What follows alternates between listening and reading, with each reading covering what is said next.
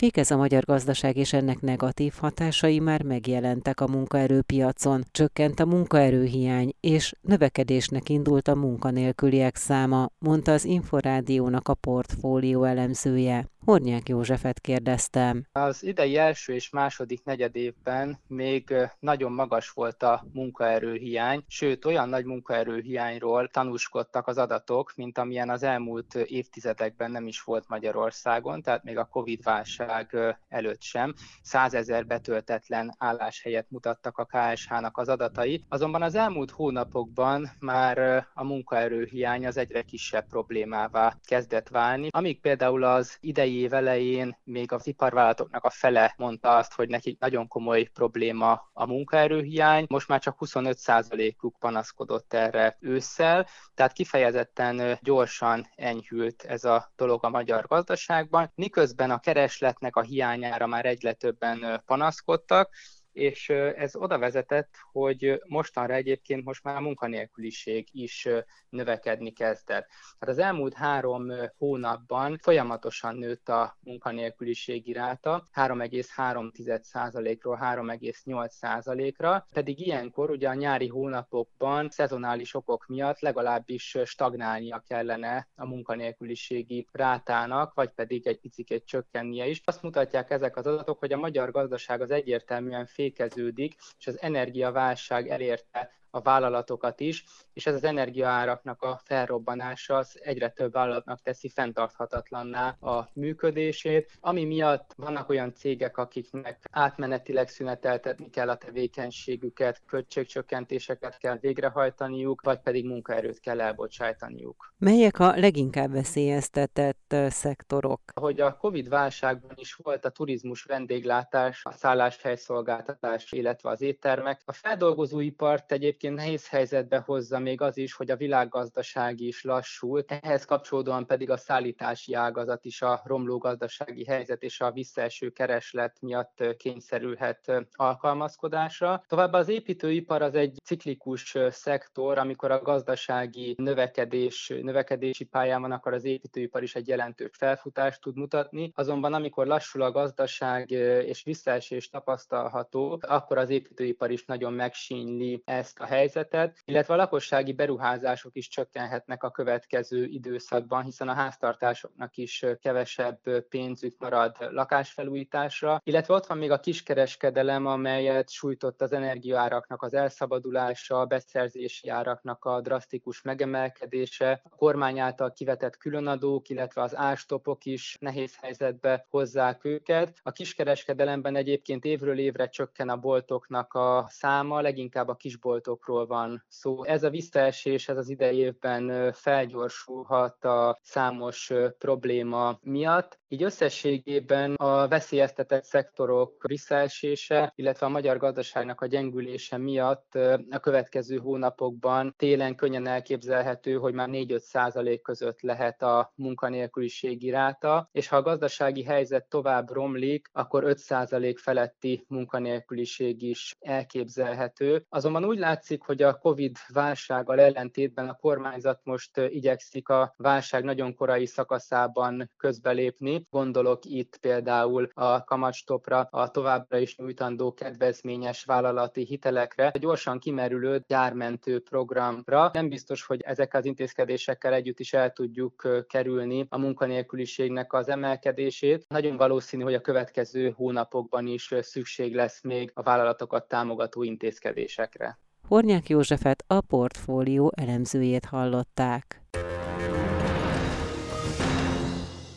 Nem kell bérleti díjat fizetnie annak az üzlettulajdonosnak, aki nem tudott kinyitni a pandémia első hulláma alatt a korlátozó intézkedések miatt, így döntött nemrég a fővárosi ítélőtábla. Ez jelentős változás az eddigi bírói gyakorlathoz képest, mondta a Réti Várszegi és Társai Ügyvédi Iroda PwC Legal ügyvédje, Faragó János hangsúlyozta, a döntés egy esetre vonatkozik, vagyis nem precedens értékű. Ez a döntés egy bérleti jogviszonyra vonatkozott, egy cipőboltot üzemeltetett a bérlő. Annyira le lehet csupaszítani a tényállást, hogy a bérlő erre az időszakra nem kívánt bérdíjat fizetni, arra való tekintettel, hogy ebben az időszakban a kijárási korlátozások miatt csak meghatározott célra hagyhatták el az emberek az otthonaikat, és a cipőboltba való járás az nem szerepelt a kijárás lehetséges okai között. Ezért a bérlő erre az időszakra bezárta az üzletét, és azt mondta, hogy nem kíván bérleti díjat fizetni. A jogvita nyilvánvalóan ebből keletkezett, a bérbeadó követelte tőle a bérleti díjat, és a bíróság úgy találta, hogy a bérlő megalapozottan hivatkozott arra, hogy ebben az esetben az ő saját érdekkörén kívül felmerülő okból nem tudta a bérleményét használni, és azért nem volt köteles bérleti díjat fizetni. Miért kellett ezt külön bizonyítani? Tehát miért nem volt ez magától értetődő? A szerződési jognak az alapelve az az, hogy minden szerződéses kötelezettséget teljesíteni kell a szerződésben foglaltaknak megfelelően, és az csak egy nagyon-nagyon kivételes lehetőség, amikor a jogalkotó lehetővé teszi azt, hogy mégis valamely szerződőfél mentesüljön a kötelezettsége alól. Ilyen szabályokat tartalmaz a lehetetlenné válás szabályánál a PTK, tehát bizonyos esetben lehetetlenné válhat a szerződés, vagy a kártérítési alól mentesülhet az egyébként kártérítésre kötelezett fél. De ehhez hasonló, nagyon speciális viszmajor szabályt tartalmaznak a bérleti szerződésnek a szabályai, amikor azt mondja a polgári törvénykönyv, hogy a bérlő nem köteles bérleti díjat fizetni arra az időszakra, amikor a saját érdekkörén kívül felmerülő okból nem tudja használni a bérleményt. Tehát ezért van ennek jelentősége, mert ezt a szabályt, ezt a kivételes szabályt, amikor a bérlő mentesülhet a kötelezettsége alól,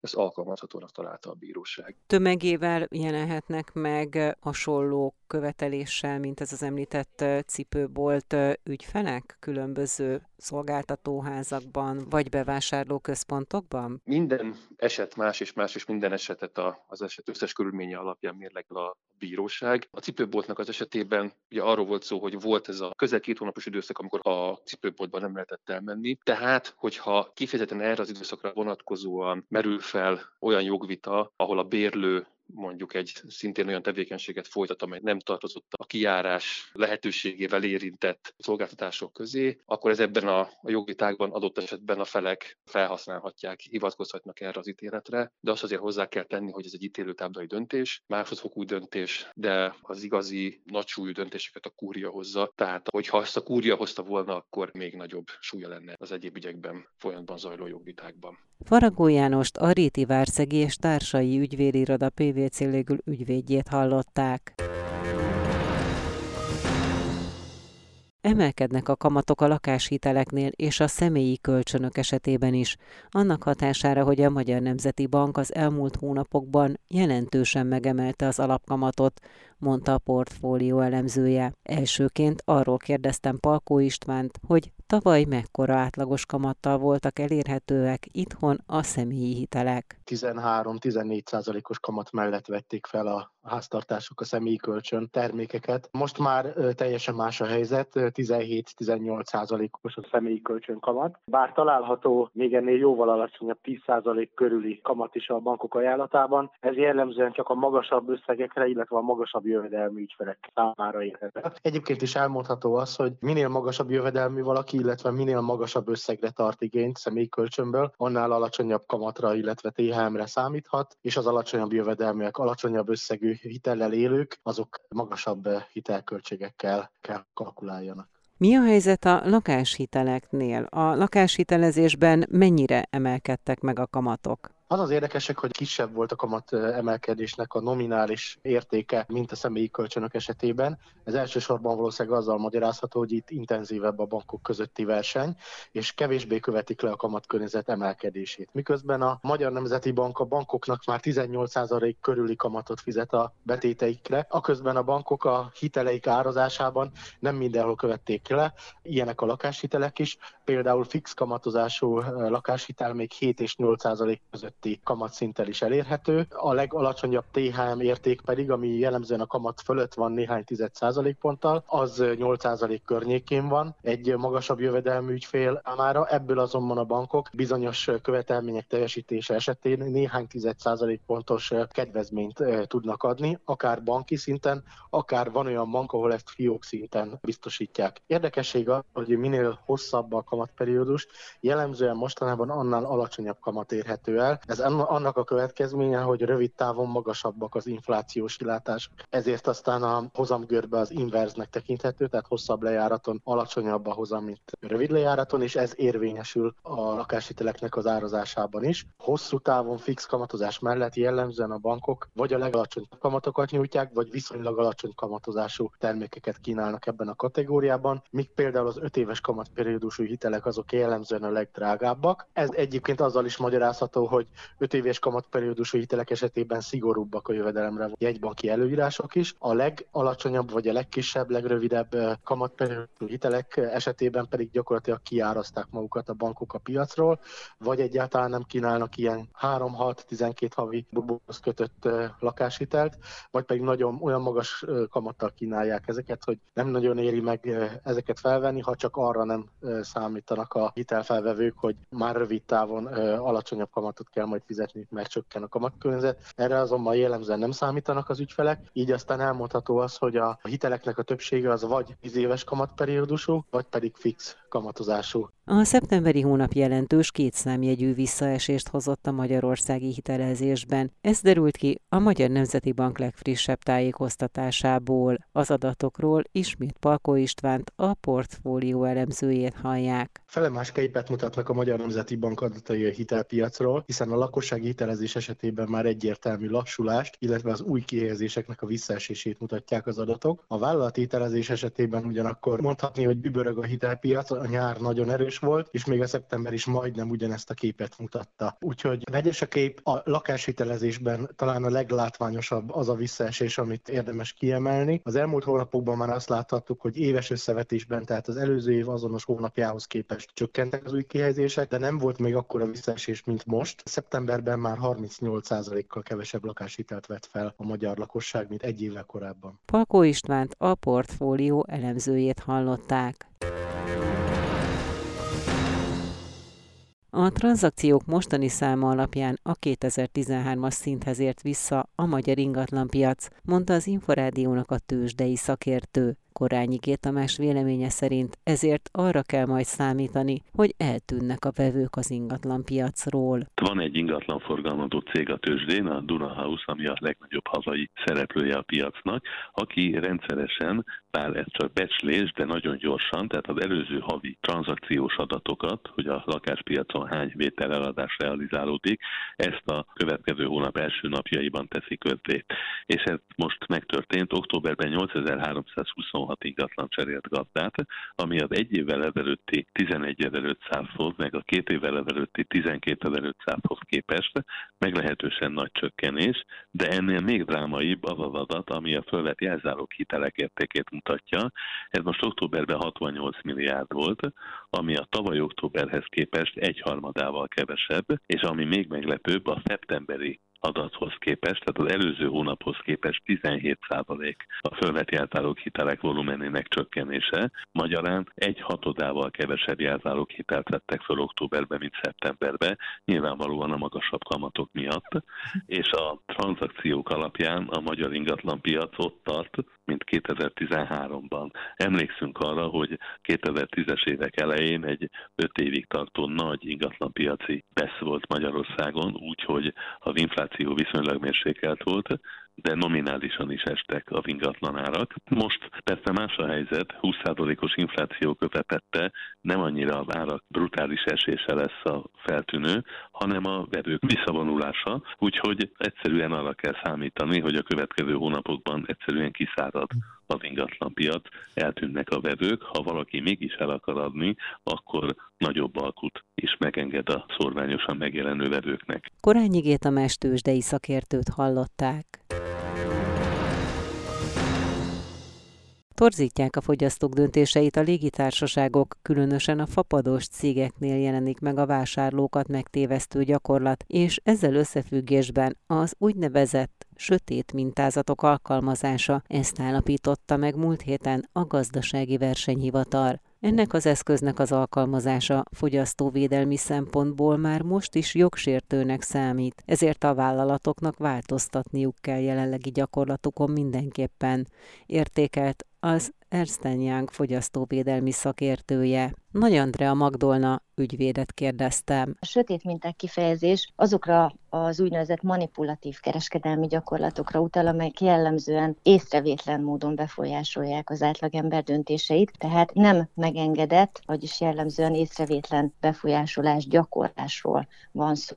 Hatásukat tekintve viszont pont az történik, hogy a vásárlás végén esetleg azzal az érzéssel áll fel a fogyasztó a szék mellől, hogy lehet, hogy nem döntött jól, vagy nem olyan döntést hozott, amit amúgy meghozott volna. Tehát lényegében a sötét minták kifejezés egy gyűjtő elnevezése mindazon manipulatív kereskedelmi gyakorlatoknak, amelyek torzítják akár jelentősen, vagy akár alkalmasak arra, hogy torzítsák a fogyasztók szabad döntési lehetőségét, és ezért tilalmazottak a jog által. Hogyan tud erre odafigyelni egy fogyasztó? Lényegüket tekintve ezek a sötét minták ugye bár észrevétlen befolyásolást gyakorolnak ránk, tehát egyfajta igen tudatos mozgást igényel a digitális térben a fogyasztók részéről, a felhasználók részéről az a magatartás, aminek eredményeképpen kikerülünk a hatása alól a sötét mintáknak, de én úgy gondolom, hogy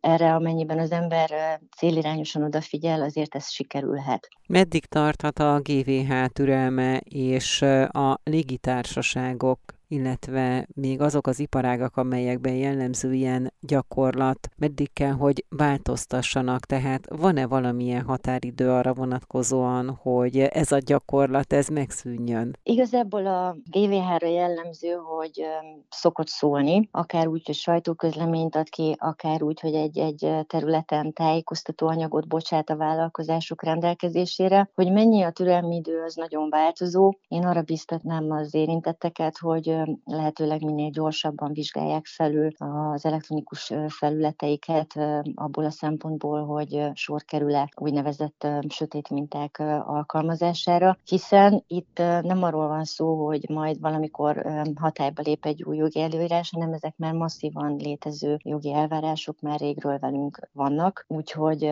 az a momentum, ami megtörtént, hogy a GVH kiadta ezt a sajtóközleményt, ez már felér egy gesztussal a hatóság részéről. Nagy Andrea Magdolna ügyvédet, az Ernst & Young fogyasztóvédelmi szakértőjét hallották.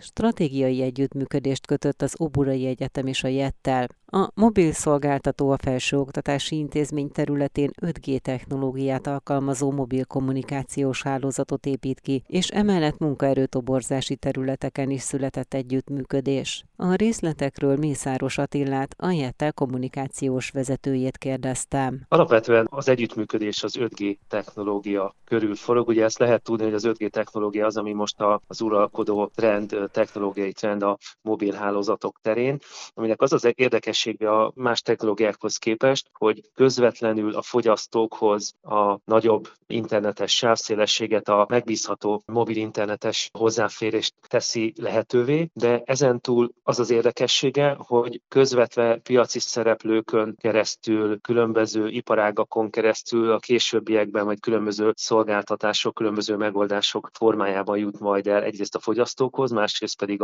az üzleti felhasználókhoz. Úgyhogy ezért van szükség arra a típusú együttműködésre is, amit most a Yettel az Óbudai Egyetemmel kötött. Itt nagyjából arról van szó, hogy kiépítünk az Óbudai Egyetem területén egy olyan 5G mobil technológiára épülő rendszert, ahol az egyetemnek a hallgatói különböző kutatásokat, fejlesztéseket, gondolkodásokat vihetnek végig az 5G technológia körül, éppen azért, hogy ezek aztán majd az előbb említett módon közvetlenül vagy közvetve eljussanak a felhasználóhoz.